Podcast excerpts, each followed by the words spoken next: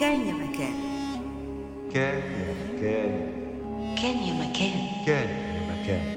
كان يا مكان. أهلا ومرحبا بكم. أنا منى الشايب وهذه متوالية كان يا مكان. حكايتنا اليوم هي زوجة الحداد. قصة شعبية من كازاخستان من ترجمة دكتور أبو بكر يوسف.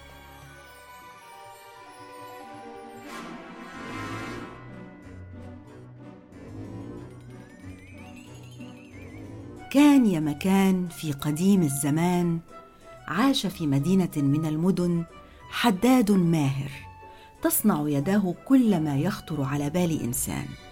الشيء الوحيد الذي لم يستطع عمله هو كسب ما يكفي من الخبز له ولزوجته.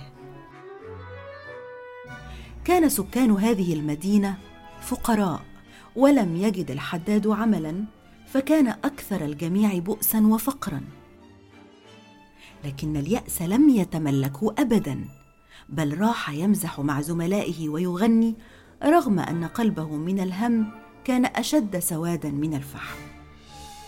لم يكن يشغله أن يتحمل هو شخصيا كل المحن لكن أشد ما كان يعذبه هو أن يرى زوجته الشابة تعاني وهي الحسناء نادرة الجمال التي لا يولد مثلها إلا مرة كل مائه عام.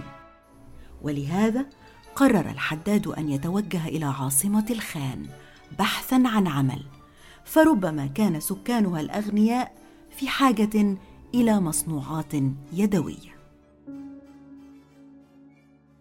قال الحداد لزوجته مودعا يا حياتي سأمضي إلى أماكن بعيدة وأغيب ثلاثة أعوام. فهل ستذكرينني حتى أعود؟ هل ستظلين وفية لي أثناء غيابي؟ انحنت الحسناء إلى الأرض وقطفت زهرة زرقاء وأعطتها لزوجها قائلة يا حبيبي خذ هذه الزهرة وحافظ عليها كما سأحافظ أنا على عرضي. وأينما كنت ومهما غبت فلتعرف طالما لم تذبل الزهرة لن يذبل حبي لك. حين وصل الحداد إلى العاصمة دخل إلى أحد المقاهي ليشرب كوب شاي بعد عناء الطريق. فرأى هناك ثلاثة رجال مهندمين يجلسون في صمت لا يمدون أيديهم إلى الطعام أو الشراب.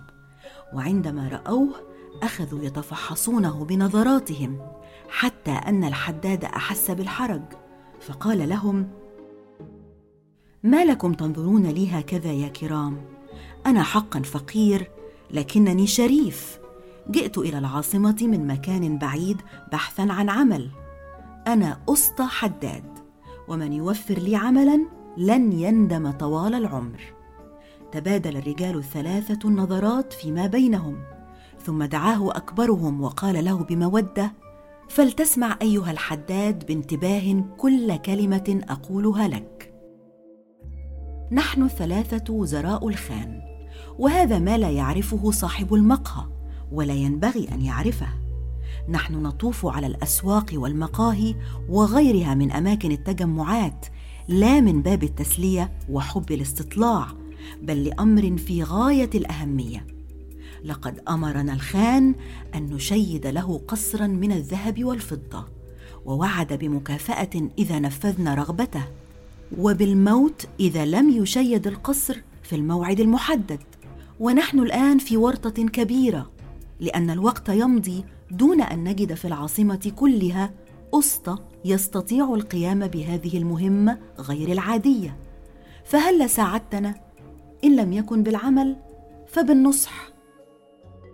قال الحداد وهو يتهلل فرحا أيها الوزراء الحكماء إن الأقدار هي التي ساقتني إلى باب هذا المقهى.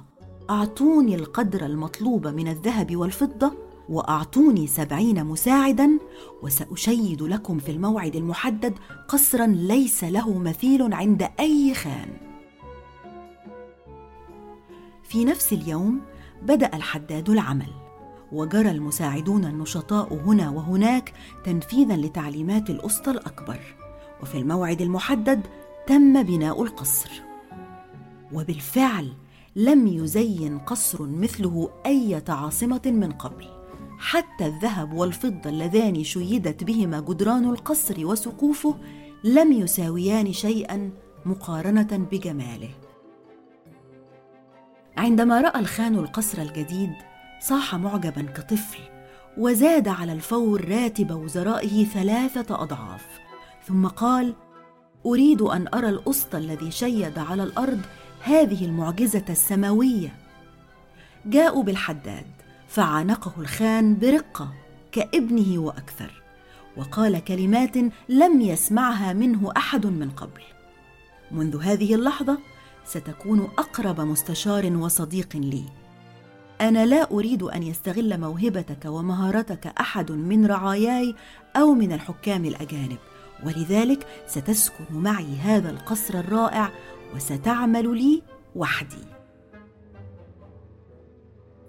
منذ تلك اللحظة امتلأت قلوب الوزراء حقدا وحسدا على الحداد الماهر رغم أنهم كانوا مدينين له بحياتهم وبالثروة الكبيرة التي وهبها لهم الخان وراحوا يفكرون مجتمعين وعلى انفراد في طريقة يقضون بها عليه افتراء ودسا. سكن الحداد القصر وكان يقدم للخان كل يوم أعجوبة جديدة وكانت كل هدية تفوق سابقتها سحرا واتقانا. ولذلك ازداد الوزراء حقدا عليه وراحوا يراقبون كل خطوة من خطواته حتى لاحظوا أنه بين الحين والحين يستخرج من صدره زهرة زرقاء ويتطلع إليها طويلا وهو يتمتم بكلمات ويقبل الزهرة بحنان ثم يخبئها في صدره من جديد. ذهب الوزراء إلى الخان وقالوا له أيها الخان العظيم الحداد الذي تحبه ليس إلا ساحرا ومشعوذا. لقد شيد القصر ونال رضاك بمعونة زهرة شيطانية يخفيها عن الأعين. ويخيل إلينا أن هذا الشرير يدبر شيئا ضدك وضد حياتك المقدسة. كان الخان موسوسا وسريع الغضب فأمر بأن يستدعوا الحداد على الفور وعندما جاء صاح فيه بغضب ما هذه الزهرة التي تخبئها في صدرك وتخفيها عني؟ اعترف إذا كنت تطمع في الرأفة. فطن الحداد فورا إلى من وشى به فأخرج الزهرة اليانعة وروى للخان بكل صدق ما كان بينه وبين زوجته الحسناء وكلماتها التي ودعته بها. لكن الوزير الأول قاطعه قائلا هذا الوقح يكذب أمامك يا مولاي. نحن نعرف أن زوجته نسيته منذ زمن بعيد ويسعدها أن تتزوج من أول رجل تصادفه. ليس هناك امرأة لا تغريها النقود والهدايا. فإذا سمح لي الخان العظيم برهنت له على ذلك. قال الخان حسنا. ثم أمر بأن يوضع الحداد تحت الحراسة حتى عودة الوزير بالبراهين لكن دون أن يمسوا الحداد بأذى. انطلق الوزير الأول إلى المدينة التي تعيش فيها زوجة الحداد واتصل هناك بأحد الرجال المشبوهين وبعد أن رشاه كشف له عن غرضه فقال الرجل له ليس في الدنيا كلها امرأة أكثر استقامة وحبا لزوجها من زوجة الحداد. ليس هناك سوى جالمويز كامبير التي يمكن أن تساعدك. وعلى الفور جاء إلى الوزير بعجوز شريرة. قالت له لو كان معك أيها الغريب ألف دينار سأعمل كل مكري ودهائي لأعرفك بهذه المرأة. عندما حصلت جالمويز على الألف دينار أخذت نصفها لنفسها وجاءت بالنصف الآخر إلى زوجة الحداد وقالت لها يا بنيتي إن زوجك يجول في المدن الغريبة ويبدو أنه نسيك تماما. خذي هذه النقود التي أرسلها إليك أحد الرجال المحترمين لتقضي بها حاجتك. إنه يكن لك كل الحب وهو شهير وثري. فإذا كنت معه لطيفة سيلبسك الذهب ويهبك السعادة. فأجابتها أيتها العجوز الطيبة هات هذا الرجل ليزورني. سأترك باب البيت مفتوحا فلتدليه على البيت ثم انصرفي ولا تقلقي. سأستقبله بما يليق به. ذهبت العجوز إلى الوزير وقالت له لقد انقضت زوجة الحداد على النقود وهي موافقة على كل شيء. ستزورها اليوم مساء. فلتدفع لي الآن أتعابي. فرح الوزير وأعطى العجوز حفنة ذهب. وعندما حل المساء دخل الوزير بيت الحداد واستقبلته الزوجة الحسناء بالابتسامات والمزاح. وعندئذ آه علي الآن أن أنصرف.